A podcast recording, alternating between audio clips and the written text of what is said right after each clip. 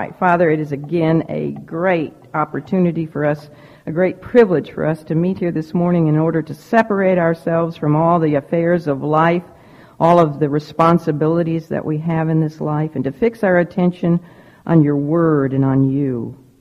We long for the Son of God to be honored, to be magnified, to be lifted up by all that we discuss and read and pray and, and consider together here this morning. We ask that you would exalt him by giving to us the fullness of the ministry of the Spirit to, to magnify our Savior in our sight and in our hearing, and to be able to respond to him as we should. Turn our hearts, turn our affection, so that we are filled with a knowledge of Jesus Christ, that we would know what it is to enter into that experience of being illumined by your Spirit, so that the things of, of Christ are genuine, that they are real to us, and we, we feed on them as our daily bread. Grant that nothing in this service would hinder that work for which we pray. We ask that no spirit here would so grieve your Holy Spirit that we would lose any blessing that you have for us this morning. We ask that this time would be entirely sanctified, that it would be set apart for your will to be accomplished. And may we now worship you together in spirit and truth, for we do ask in our blessed Savior's name. Amen. Today we begin a message that is entitled The Resurrection and the Lies. Not the resurrection and the life, the resurrection and the lies. We will address that lie, which was that the Lord's disciples had stolen his body in order to deceive the world with a false rec- resurrection. We're going to dispute that lie that many Jews to this day still believe, but we're also going to go ahead and also refute all kinds of other false theories that men have advanced over the years in their endeavor to prove the resurrection of Jesus Christ was a fraud. And we're going to refute them not only with the wealth of eyewitnesses that uh, actually saw him resurrected, but we're also going to look at the additional wealth of circumstantial evidence that is provided to us, not in only in the Scripture, but in history itself. So as we analyze these theories, and I'm excited about that, so make sure you come back in the fall. Unless the Lord returns, don't come back, okay? I hope you're not here. I hope you're not here to come back to Bible study if the Lord comes back. But uh, I'm, I'm looking forward to looking at some of those theories, because some of them are just so ridiculous, so much fun. We're going to have a lot of fun just tearing them apart. But I think you're going to find, like evolution, that it really takes more faith to believe in some of these theories than it does to just simply believe in the evidence provided to us in the Scripture. So anyway, this lesson is entitled The Resurrection and the Lies, but this morning we're going to not be discussing any lies. We're going to continue with that very exciting and emotional scene right outside the empty tomb when the Lord Jesus made his first resurrection appearance and initially was thought to be the cemetery caretaker. Right? By Mary Magdalene. She thought he was the gardener of the cemetery, the cemetery caretaker. And I thought, aha, you know, that is exactly what he is. He is the cemetery caretaker. He knows where every one of the deceased bodies of his children lie in both the land and the sea cemeteries of this world. Does he not? He knows where their remains are, even if their remains are just their uniquely given D N A. He knows where they are, and one day he's going to call every one of those bodies, and guess what? Just in a twinkling of an eye, they're going to do exactly what he did on resurrection morning. They're going to come right up out of those graves. So he is indeed the cemetery caretaker of the world, isn't he? He is.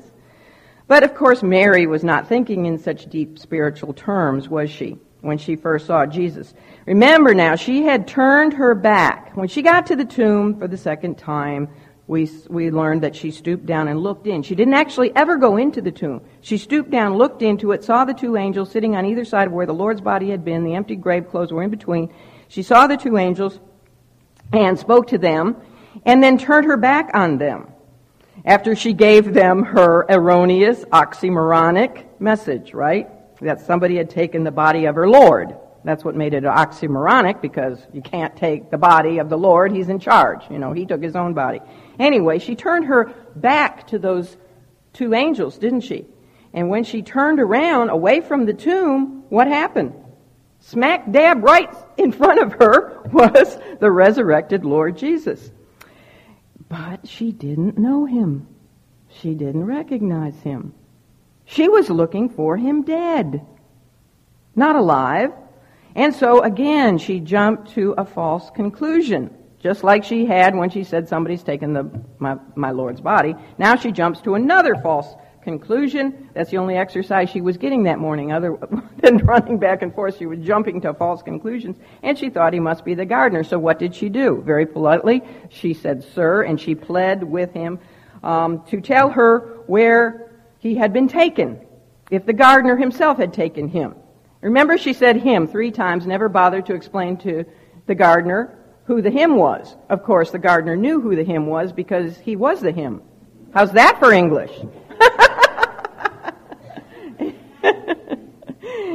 Anyway, um, and that, what did she say? She said something absolutely ridiculous. She said, "I will carry him. I will take him. Just tell me where you put him and I'll take him away myself." Sure, Mary. Uh, you know, probably at least one hundred seventy-five pounds. I, you, you can't add the seventy-five pounds of the grave clothes, really, because they're not, you know, they're still in the tomb. But if she had, the, if she was thinking carrying him off with the grave clothes, that would be about two hundred fifty pounds. If she was thinking of carrying him off without the grave clothes, is she going to go right through the city of Jerusalem carrying a naked man? You know, she's not thinking right, is she? She's not thinking right at all. Remember how we talked about the fact that her disbelief in the resurrection had not only resulted in her false theory that somebody had taken his body, and that's what happens with disbelief. Disbelief comes up with all kinds of false theories, doesn't it? All kinds of false cults and religions. But it had also caused, caused her to have spiritual blindness.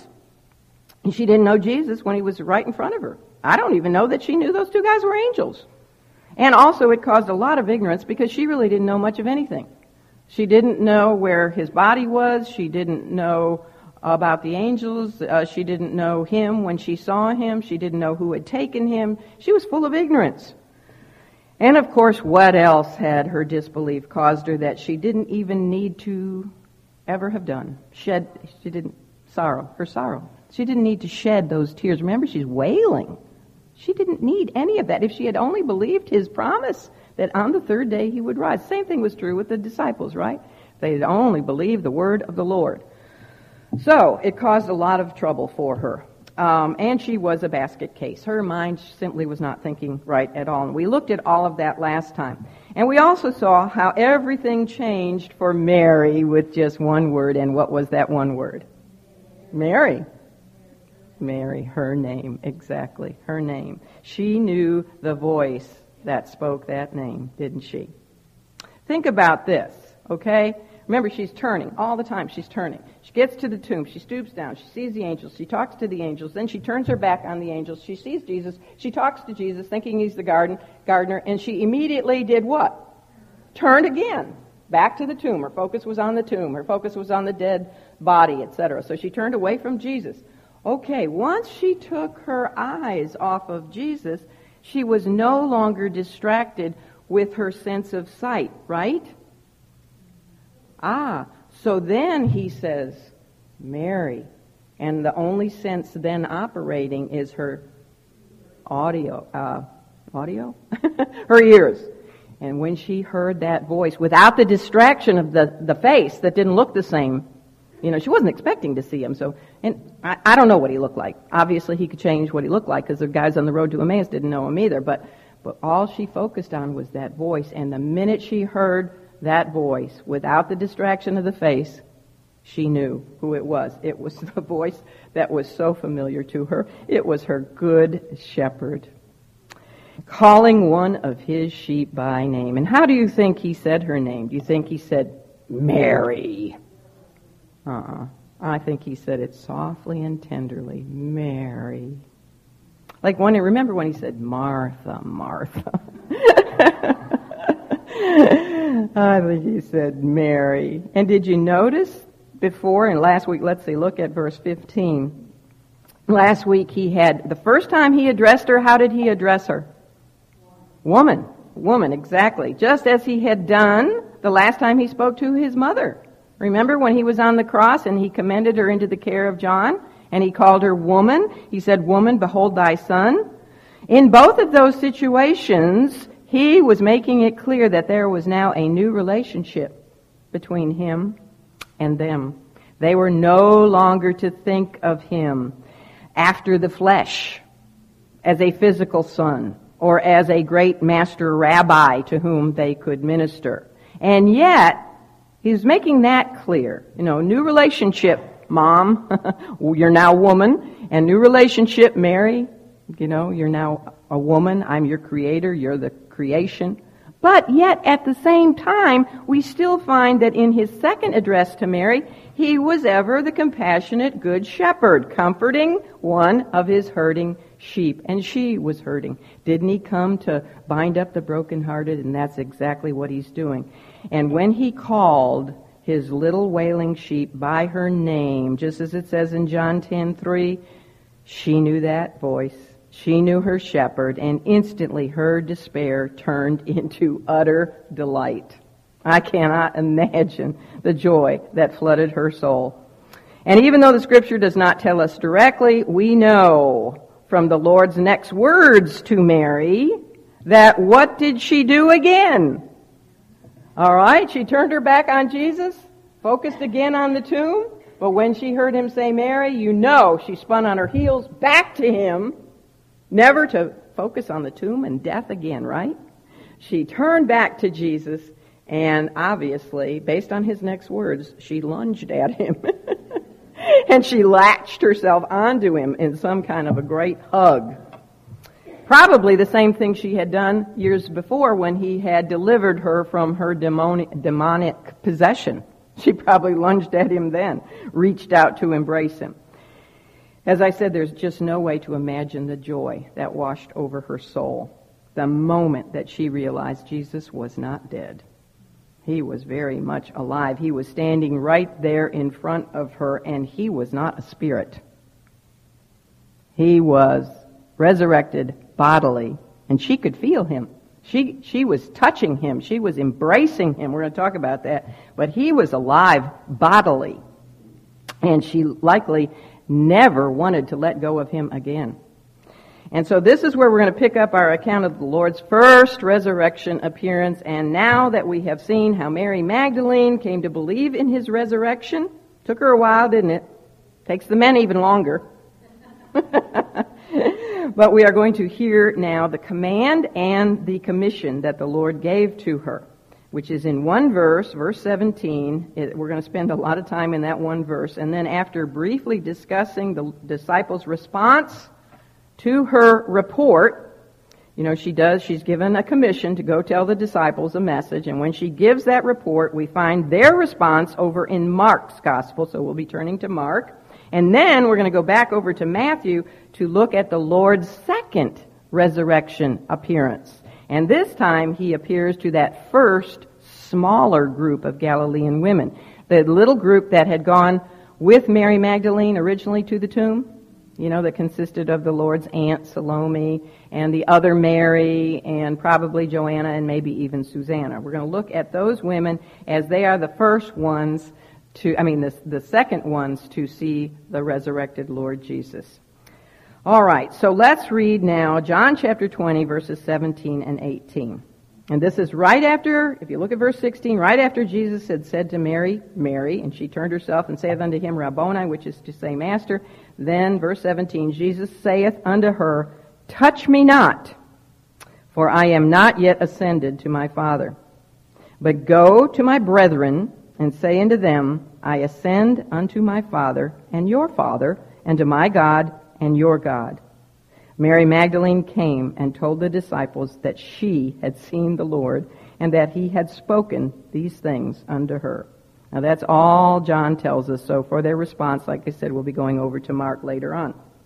But the first thing we want to ask here is why Jesus said to Mary, Touch me not, for I ascend to my Father. I have not yet ascended to my Father. And the reason we need to ask that question, why did he say that, is because there have been many, many explanations for these words, and a lot of them do not mesh with the Greek. Whenever there's a question, what do you do? We go to the original language, and in this case it's Greek, so we want to see what the Greek says to us. It also, a lot of their explanations do not mesh with other scripture, and that's very important. And also don't mesh with um, a proper understanding of the Lord's resurrected state. And you'll understand as I give you some examples. Let me give you some examples of how, how this has been translated. Some have suggested that the reason the Lord told Mary not to touch him is because his wounds were still sore. And therefore he didn't want to be touched. Now what does that not mesh with? His resurrected condition. I mean, that's like more of the revived um, in the tomb theory, isn't it? That he just, you know, the coolness of the tomb brought him back to life. Can you imagine? And he got out of those seventy-five pounds of grave clothes and...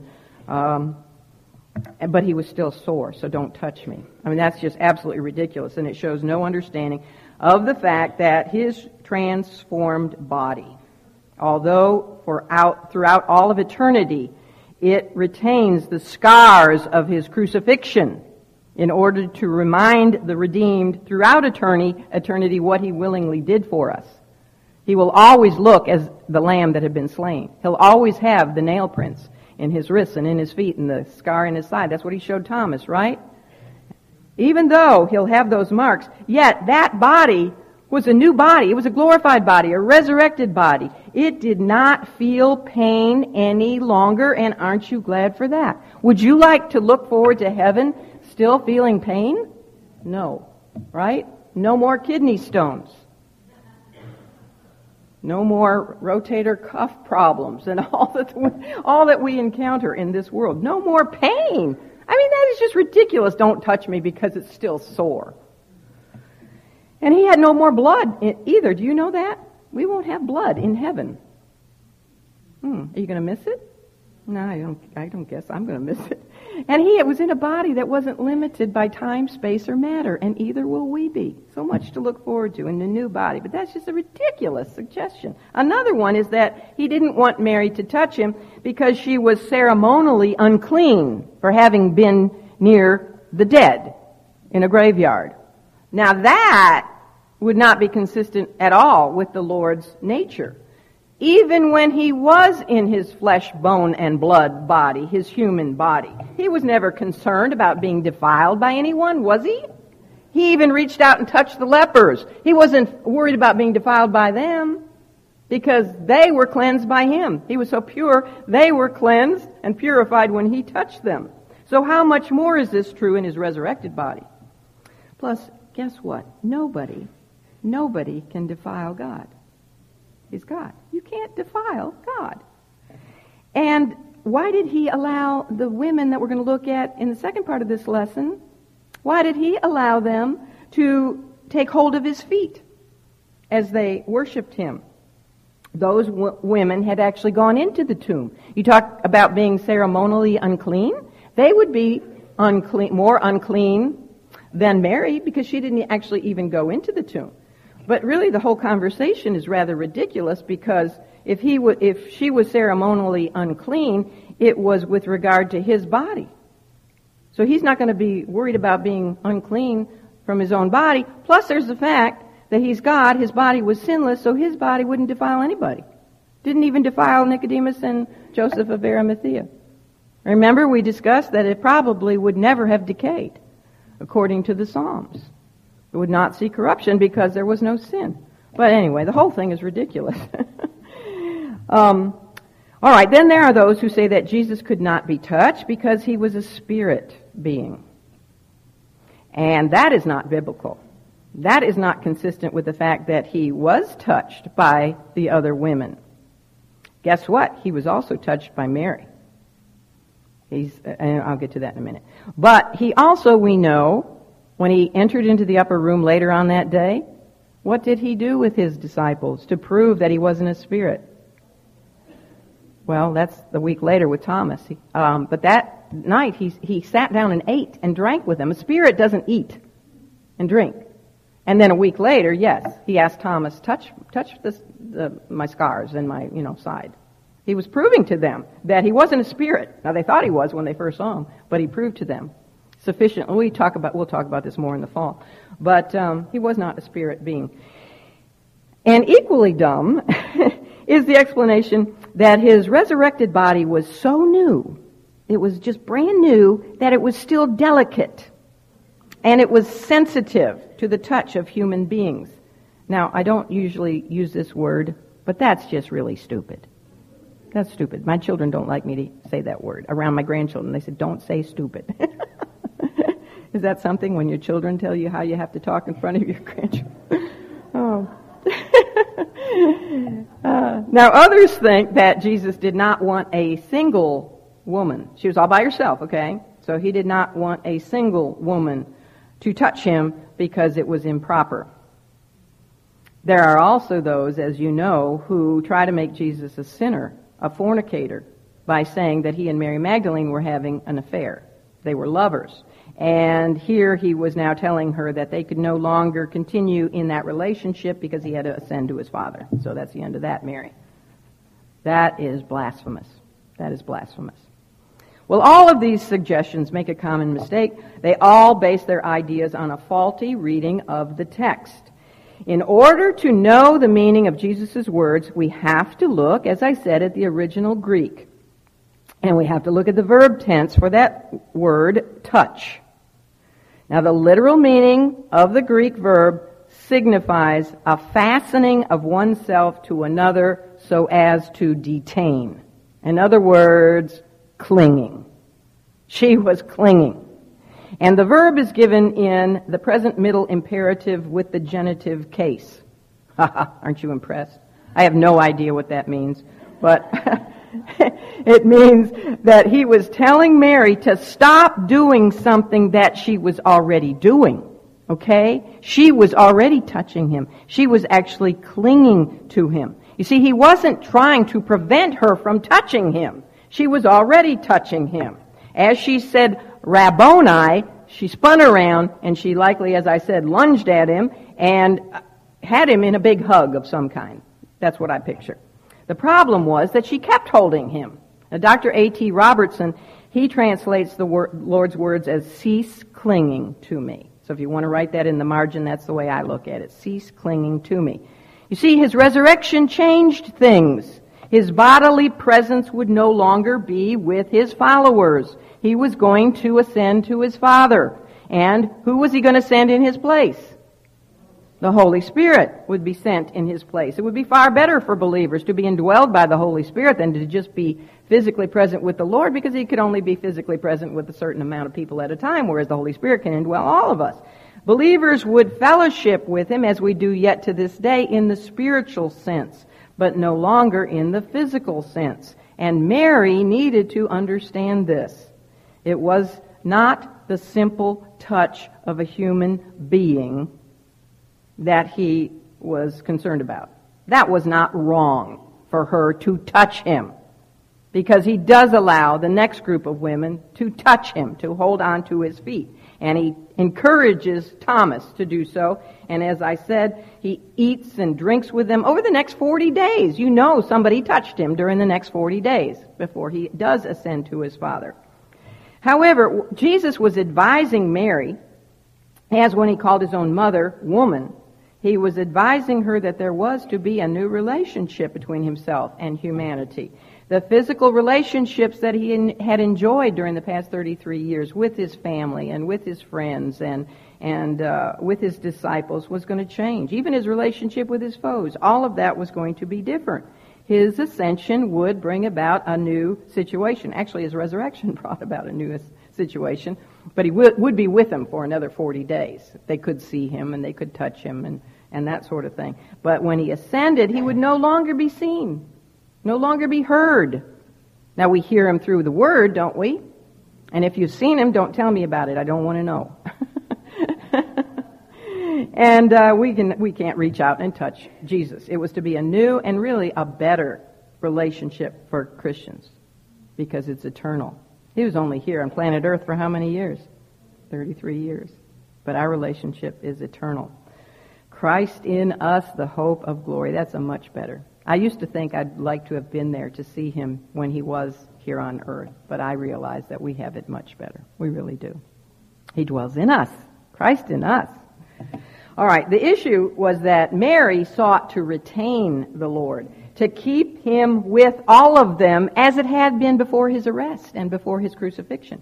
She had lost him once, and so it was natural for her to fear losing him again. But he doesn't want her doting on his physical presence and expecting his continual presence with them.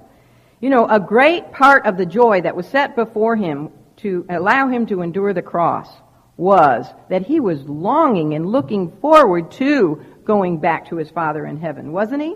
He was longing for that glory that he had had with his Father since eternity past. He said that in his high priestly prayer, John seventeen. He said, "And now, O Father, glorify thou me with thine own self, with the glory which I had with thee before the world was." He was looking forward to being again in his unveiled divine glory. And he's going to have even more glory, or he does, where we are in history, more glory than that. Because not only would he have his eternal glory returned to him, unveiled, but he would have the addition of his human resurrected glory. That was added to his eternal glory. He was now a glorified human, a glorified man in a resurrected body. And he was looking forward to that. Now you might ask, but didn't Jesus already ascend to his Father? Any of you thinking of that question? We addressed this not too long ago. Remember when we talked about what Jesus did while his body was in the tomb? What did he do? Well, one of the things he did was he entered into the paradise section of Hades, and he led captivity captive. He freed all the Old Testament saints up to the penitent thief. He, he freed them from that beautiful paradise, but they couldn't go into the presence of God, and he took them up into the third heaven because now they were fully atoned for, right? They were fully cleansed. They came under the blood of the Lamb. He had died for them. Before that, they were only covered, remember? But now they were cleansed, and so they could be before God. But remember, even though he ascended to his Father when he took them, he was he did that in his spirit, right? Not in his resurrected body. He hadn't resurrected until the third day, Sunday morning. So at this point with Mary, he had not yet ascended to his Father in his resurrected body. Now here's something to consider. Resurrection Sunday was also the Jewish feast of first fruits. You know that, right? We've talked about that. He died on Passover, and then we had the Feast of Unleavened Bread, which began the very next day after Passover and continued on for a week. And then on Sunday of that week, they're all combined together, but on Sunday of that week was the Feast of First Fruits. And according to Mosaic law, the high priest of Israel, who would have been Caiaphas at this time, was required to take the sheaf of first fruits of the harvest and wave it before God. This is all in Leviticus chapter twenty-three, verses ten and eleven. And First Corinthians fifteen tells us that Christ is what? The first fruits of the dead. Meaning, there's a great harvest to follow, right? We're going to be part of the harvest that follows. So, in keeping with the importance of the feast, Jesus, the great high priest, likely ascended to his Father in his resurrected body to present himself before his Father as the firstfruits of the resurrection.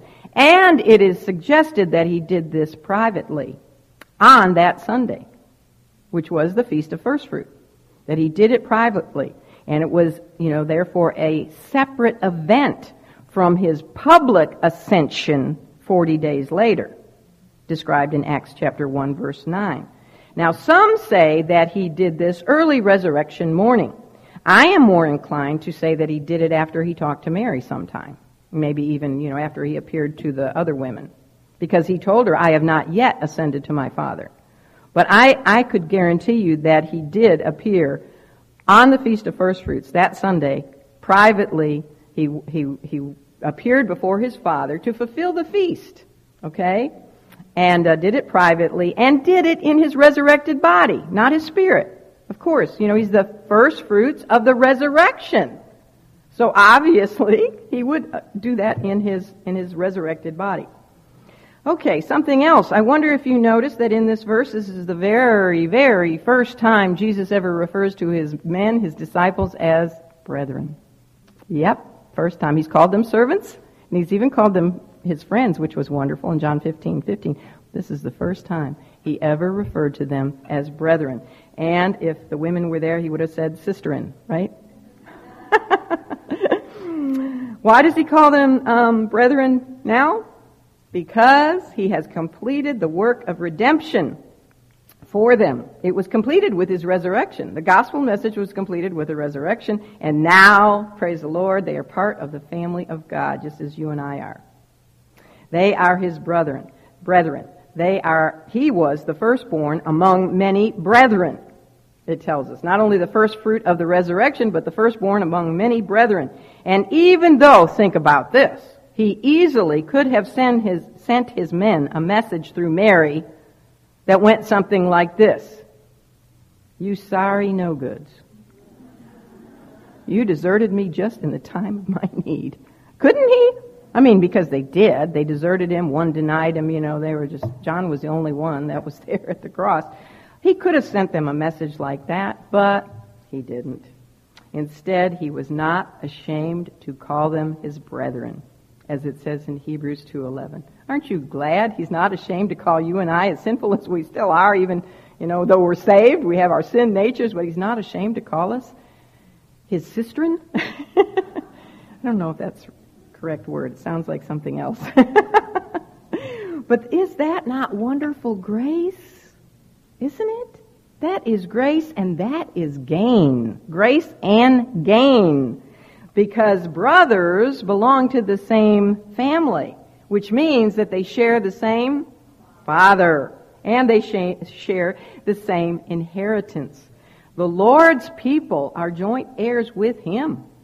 Does he have a rather large inheritance, you think? Yeah, very large. And we're joint heirs with him. That's amazing. That's grace and that's gain. And we're part of a great group of those privileged to call God Abba, Father. It's amazing. And the Lord Jesus goes on. He gives uh, Mary a commission after he says, you know, basically, don't cling, Mary. You've got work to do. Don't waste time hanging on to me. You got a commission here. I have a message for you to deliver. Go to my brethren and say to them. Now that is a command, and it is given, I'm going to impress you again, that's given in the present tense and in the imperative mood, uh, which together says do it and do it now. Do it quickly.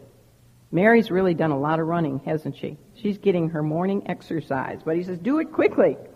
And what was the message that she was to carry to the Lord's brethren? She was to say unto them from Jesus, I ascend unto my Father and your Father and to my God and your God. Now here is why the Lord, or here is the Lord explaining why he calls them now his brethren. It's because they do have the same Father. But be sure to notice the exact words here, the exact wording, because this is important. He didn't say, I ascend to our Father. He didn't say, and our God. Why not?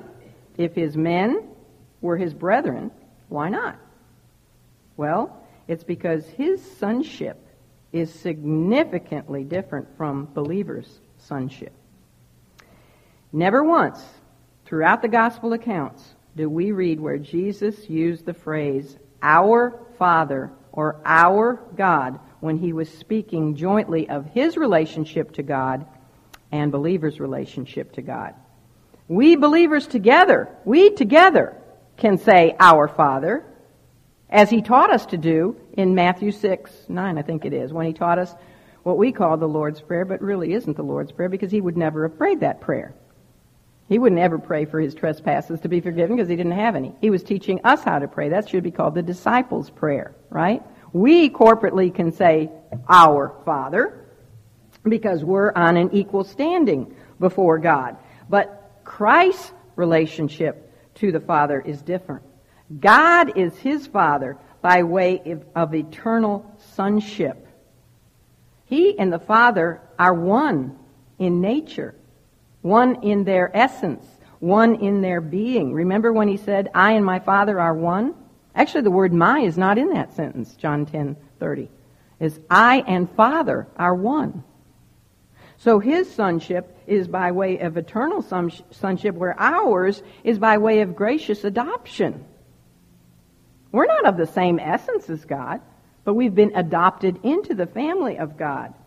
And uh, it is only by our faith in the eternal Son of God and our spiritual relationship with Him, with the Son, that gives us the privilege to call God Almighty, Abba, our Father, or Daddy. Really, Abba is like Daddy. Isn't that intimate?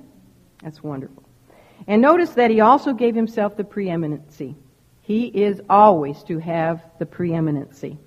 He said first, my Father, before He said, your Father. And He said, my God, before He said, your God. Now, at least that was pretty music, right? Now, of course, in giving to the disciples the message that she was instructed to give, which was that, you know, go to my brother and tell him, I have not yet ascended unto my Father, and then, you know, and your Father, et cetera. Don't you know that, of course, Mary would also include her ecstatic report that she had seen and talked to and touched the Lord, which would mean, of course, that He was alive, that He was resurrected. And she would tell them that she held on to Him, which would tell them He was bodily resurrected.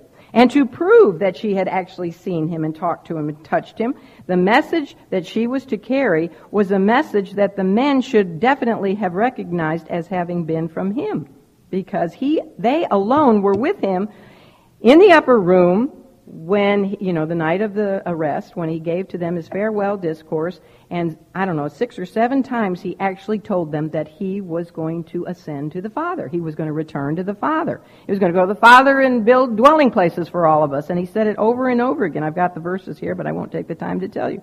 But He told them He was going to return to the Father. So when they heard the message through Mary, I ascend to my Father, that was for them to remember His words, and to confirm the truth of her message that she had actually seen Him, because otherwise she wouldn't know that, would she? It was the same thing when He gave the other women the message about going to Galilee. It was to confirm their message that He was not there, He had risen, they had seen the angels, they had seen the empty grave clothes. Are you following me, or am I going too fast? I got to go fast because of time. I wish I could slow down. All right, well, the Lord was also communicating to His men the fact that His resurrection was only a step toward His ascension. He had not risen from the dead so that He could stay with them indefinitely on earth. Israel had corporately, as a nation, rejected Him.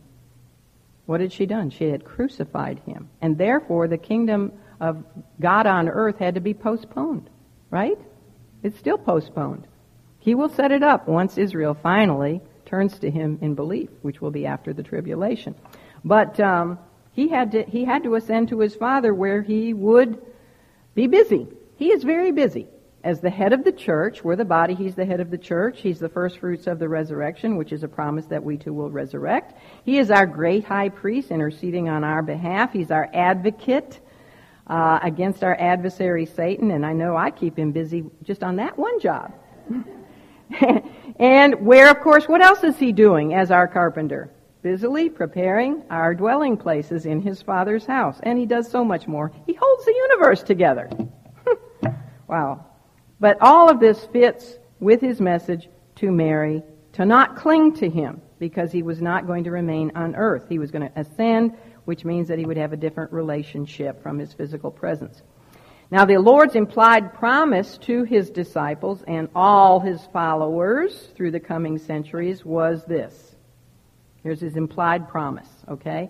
God is not only my God and my Father, He is also your God, and He is your Father, as a result of your faith in me.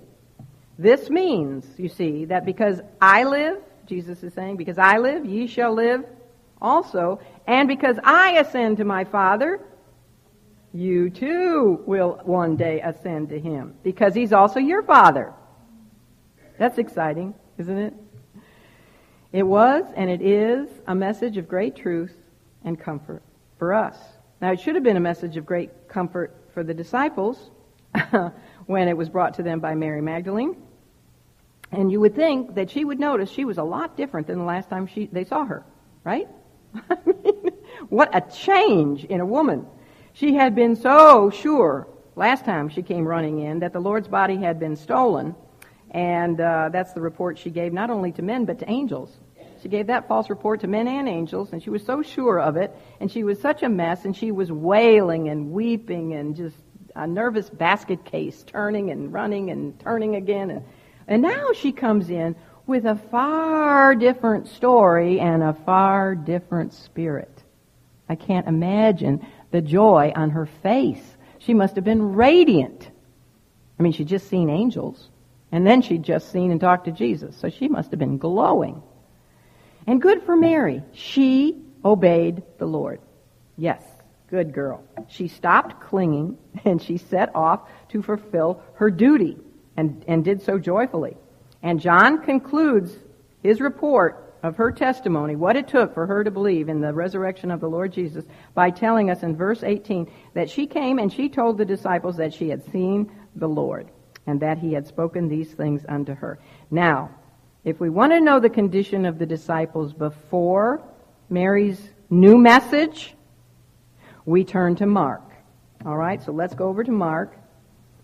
Mark tells us in chapter sixteen, verse ten, their condition when Mary comes running into the room wherever they are, okay?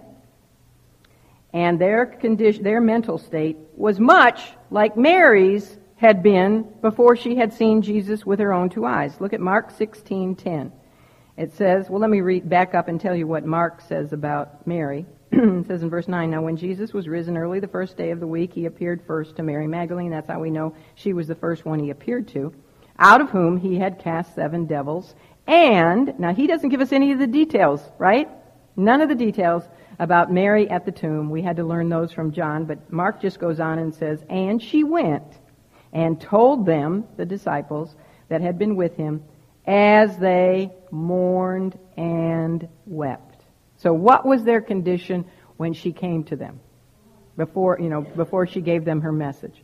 Great sorrow. The disciples, now these are men, and guess what? I looked up that word wept, and it's the same word as wailing. As Mary was wailing outside the tomb, the men are wailing. They are very, very, very distraught.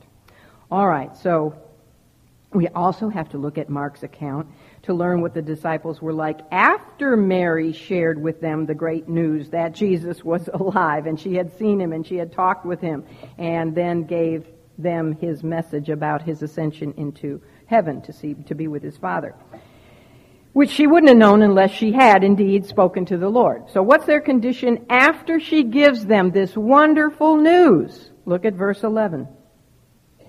And they, when they had heard that he was alive and had been seen of her, what? Believe not. Mary's report did not lift their spirits at all. Amazing, isn't it? Why didn't it lift their spirits? Disbelief. They didn't believe. She'd had a better reception when she had come running to them with a false message than she did when she came running with the true message. Isn't that the way of the world? That's that, you know, at least two of the disciples had run out to investigate and see, you know, if the Lord's body was m- missing, Peter and John. Now when she gives her true report, nobody takes off to see, well, let's see if we can go to the tomb and maybe he'll appear to us. Ha, ha, ha, ha. See angels, you know, they were just scorning in their mind. This is a woman with seven, and once had seven demons, you know. They don't pay any attention to her. They disbelieve her. The important thing, however, is that Mary fulfilled her commission. And that same thing is true to us, with us. You know, we are to proclaim the word of God, whether it is received or not. Aren't we? That is our task. We are to sow the seed. The rest is up to the Lord, whether people receive it or not. Yeah, I went to the hairdresser uh, about a week ago, and my hairdresser told me, she said, she said, oh, I had a woman, she came in, and she was sitting in that chair waiting while I was, she was working on one of the ladies that goes to our church. A real godly woman, real godly woman. And my hairdresser and this woman were having a conversation. You know how we do, we just talk about the Lord. And we say, Lord willing. We use little expressions like that. And, and they were just having a little conversation, probably about church and different things. Well, when she was finished with her client and she left, this godly woman left, this other woman got in the chair and she rolled her eyes and she said, man, is she a holy roller. And then she said to my hairdresser, who told me the story directly, she said, what is all this born again B S? And she said the whole thing. Oh, my. I mean, that's, that's the way it's getting. And Carrie was like, ah. She knows the woman goes to church. She does. She goes to a church in West End. Remember that church we talked about? And you all wrote letters to that pastor who doesn't believe that Jesus said, I am the way, the truth, and the life. He doesn't. He believes that other people put the words in Jesus' mouth, and he didn't really say all those things. He's still a pastor in West End. Well, Carrie, my hairdresser, asked this woman, why do you go to church if you don't believe in Jesus' words about being born again? And she said she caught the woman off guard, and she said she was silent for a while, and then she said, well, I guess I go for social reasons. And community. Have you heard that? Community. And at least she was honest. And then Carrie asked where she went, and she went to that church. Just Mm-mm-mm. We have another church in Pine. I probably shouldn't bring that up. I won't bring that up, but anyhow. Uh, our job is to, you know, our job is to just be faithful like Mary, to give give the truth. Um, the Lord never promised that faithfulness to his commission would always bring good results, did he? If he had, Noah would have been considered a total failure. And most of the Old Testament prophets would be considered total failures. And really, if you get right down to it, Jesus would have been considered a failure because he only had twelve disciples, and one of them was an apostate. And remember his Bread of Life sermon in John chapter six? He had many disciples at one time. But when he spoke that sermon, um, they all left except the twelve.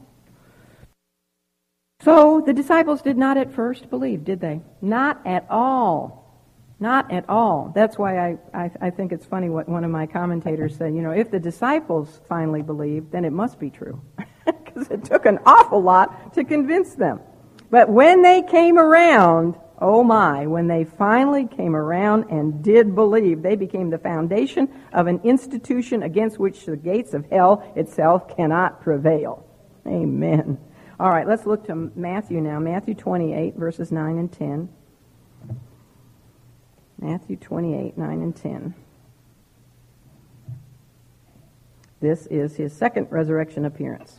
And if you look back at the preceding verses, I won't take the time to read, but this is that same first group that, you know, Mary got to the tomb first because she probably ran ahead of these other women. But this is the group that consisted of Mary, the mother of James and Joseph, and Salome, the mother of James and John, the Lord's aunt, and probably Joanna and probably Susanna. And remember, they actually stayed at the tomb. Mary ran away to go tell Peter and John. These women stayed at the tomb. Therefore, they spoke to the tombstone angel who invited them to go into the tomb, come and see, and they actually saw the empty grave clothes. All right? And then they were given the message to go uh, to the disciples, tell them that he's risen from the dead and that Jesus would go before them to Galilee. And so in verse eight it says, and they departed quickly from the sepulchre with great uh, with fear and great joy, and did run to bring his disciples word. And verse nine says, and as they went to tell his disciples, behold, Jesus met them. All of a sudden, there he is. And what does he say to them? Kind of strange. All hail. All hail. And they came and held him by the feet and worshipped him. Then Jesus said unto them, be not afraid, go tell my brethren that they go into Galilee, and there shall they see me. All right. Um, in the meantime, this is in the meantime from what was going on with Mary Magdalene at the tomb, you know, and then meeting Jesus. Well, in the meantime, this group of women, I guess they're a lot slower. Remember, they're older. They've got sons old enough to be apostles, so they're slower, and they're they're going... They're different ways, well, they're obviously together, but they're going to find the scattered disciples. Smite the shepherd and the sheep will scatter. So I don't know where they are exactly en route, but somewhere along the way they're going to tell the disciples their great news. And all of a sudden, behold, there is Jesus, smack dab again, right in front of them, as he had been with Mary. And he says, all hail. Now that was a common Jewish greeting or salutation. It wasn't shalom. But it was another expression that was very common. It was kind of like saying hello, but it also included in its meaning grace and peace. It's like saying, hello, grace and peace be unto you. This was the same greeting that that great hypocrite Judas Iscariot had given to the Lord when he walked up to him in the Garden of Gethsemane to betray him with his satanic kiss. Remember, he said, "Hail, Master." There was no grace or rejoicing in that greeting, was there? That was hypocritical.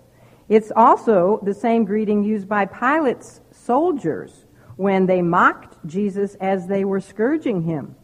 They said, "Hail, King of the Jews."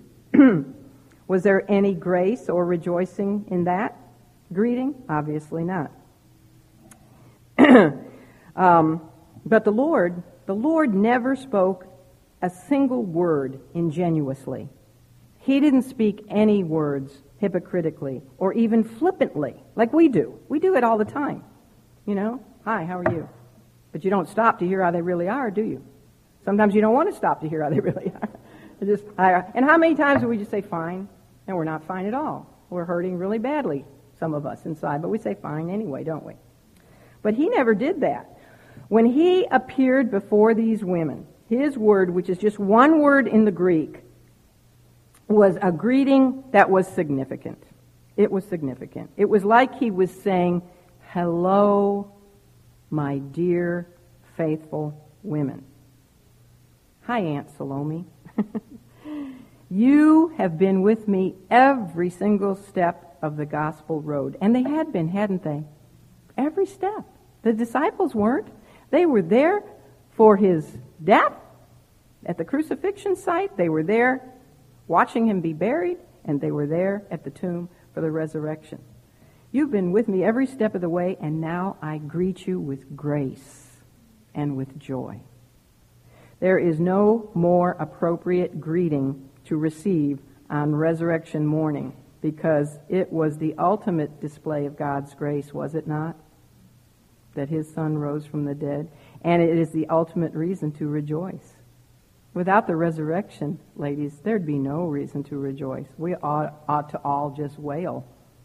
Wail and wail and wail throughout eternity without the resurrection of Jesus Christ.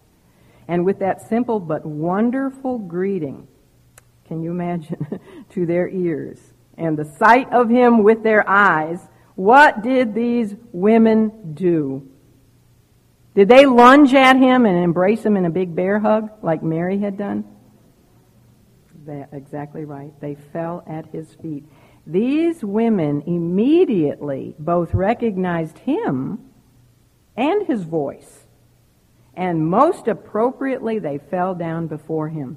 They held onto his feet, and they worshiped him. Now, that is the right response.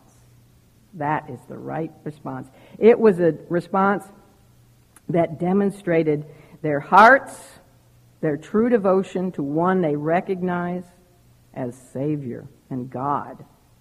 And it, it demonstrated their humility, and they were demonstrating their honor of him. They immediately recognized him as the one who was deserving to, to receive their honor, and one before whom they should bow the knee.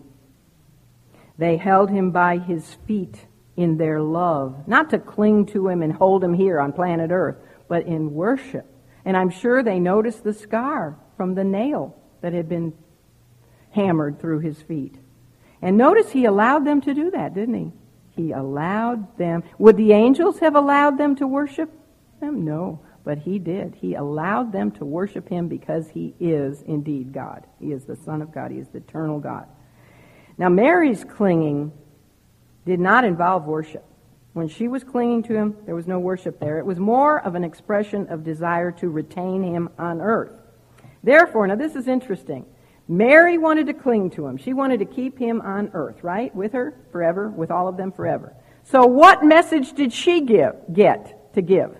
She got the ascension message, the heaven message, which speaks of the new spiritual relationship to him.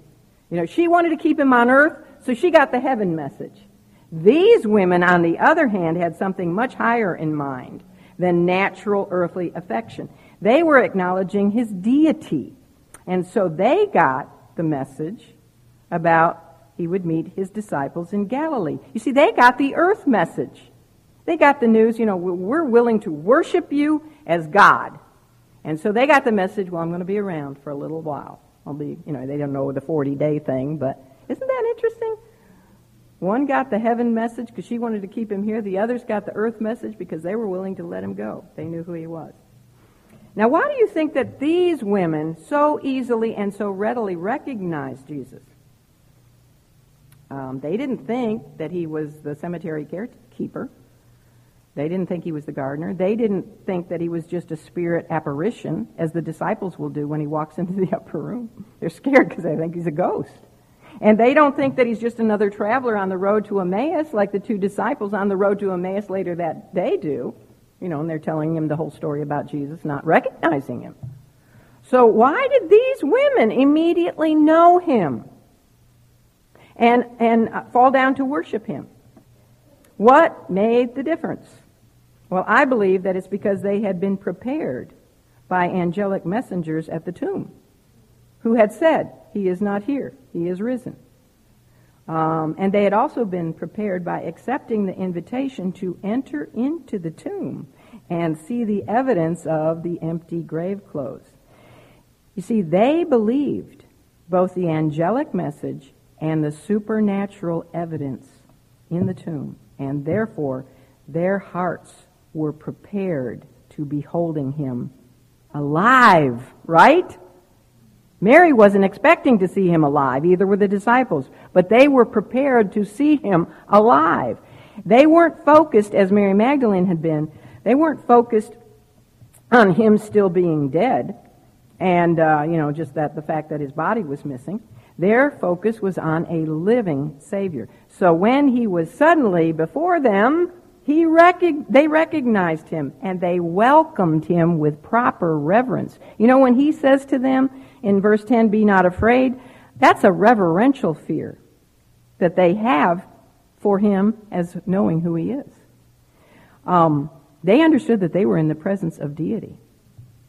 Do you think that we're going to recognize Jesus when we see him and know his voice? Oh, yeah, because have we been prepared? Because we believe the message, right? We believe the eyewitnesses. We believe the report of the Scripture. So when your heart is prepared and you don't go with disbelief, you have belief, I believe we're instantly going to know that that's him when we see him.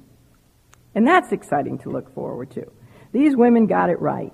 They understood Jesus was risen. He is indeed the Messiah. He is indeed the divine Savior of, of the world, the Son of God, the eternal Son of God. And they fell down before him and worshipped him. So let's remember that he is indeed worthy of worship, isn't he? Oh, yes. Let's pray. Father, actually, we think about these women. They did what every person one day will do before the presence of the glorified Lord Jesus. We are told in Philippians that one day every knee will bow and every tongue will confess, whether willingly or unwillingly, they will confess that Jesus Christ is Lord to the glory of you, Father. How we long for that day when every person who has or will ever live bows before your eternal Son and confesses him as Lord. And he will at long last receive the honor he is so due. And for those of us who have come to Christ for the only hope, only hope of salvation, we long to be in experience as you already see us today. We will be unified, we will be sanctified, and we will be glorified because of the finished work and the intercessory prayers of our Savior. And our faith will be turned to glorious sight. And we will see him as he is, and we will know him. We will see his unimaginable glory. Thank you, Lord. Thank you for that hope. Thank you for that sure hope. Thank you for the promise that you keep us until that day when we are going to be delivered out of this evil, wicked world into your holy and eternal presence. And in your presence we know there will be fullness of joy and pleasures forevermore. No more needs. No more greeds, no more temptations, no more sins, no more separations, no more tears. Nothing but unmixed, undiluted glory and wonder and joy and love and fellowship and absolute satisfaction and delight forever and ever and ever. So we say, Maranatha, even so, come quickly, Lord Jesus. We pray in your name. Amen.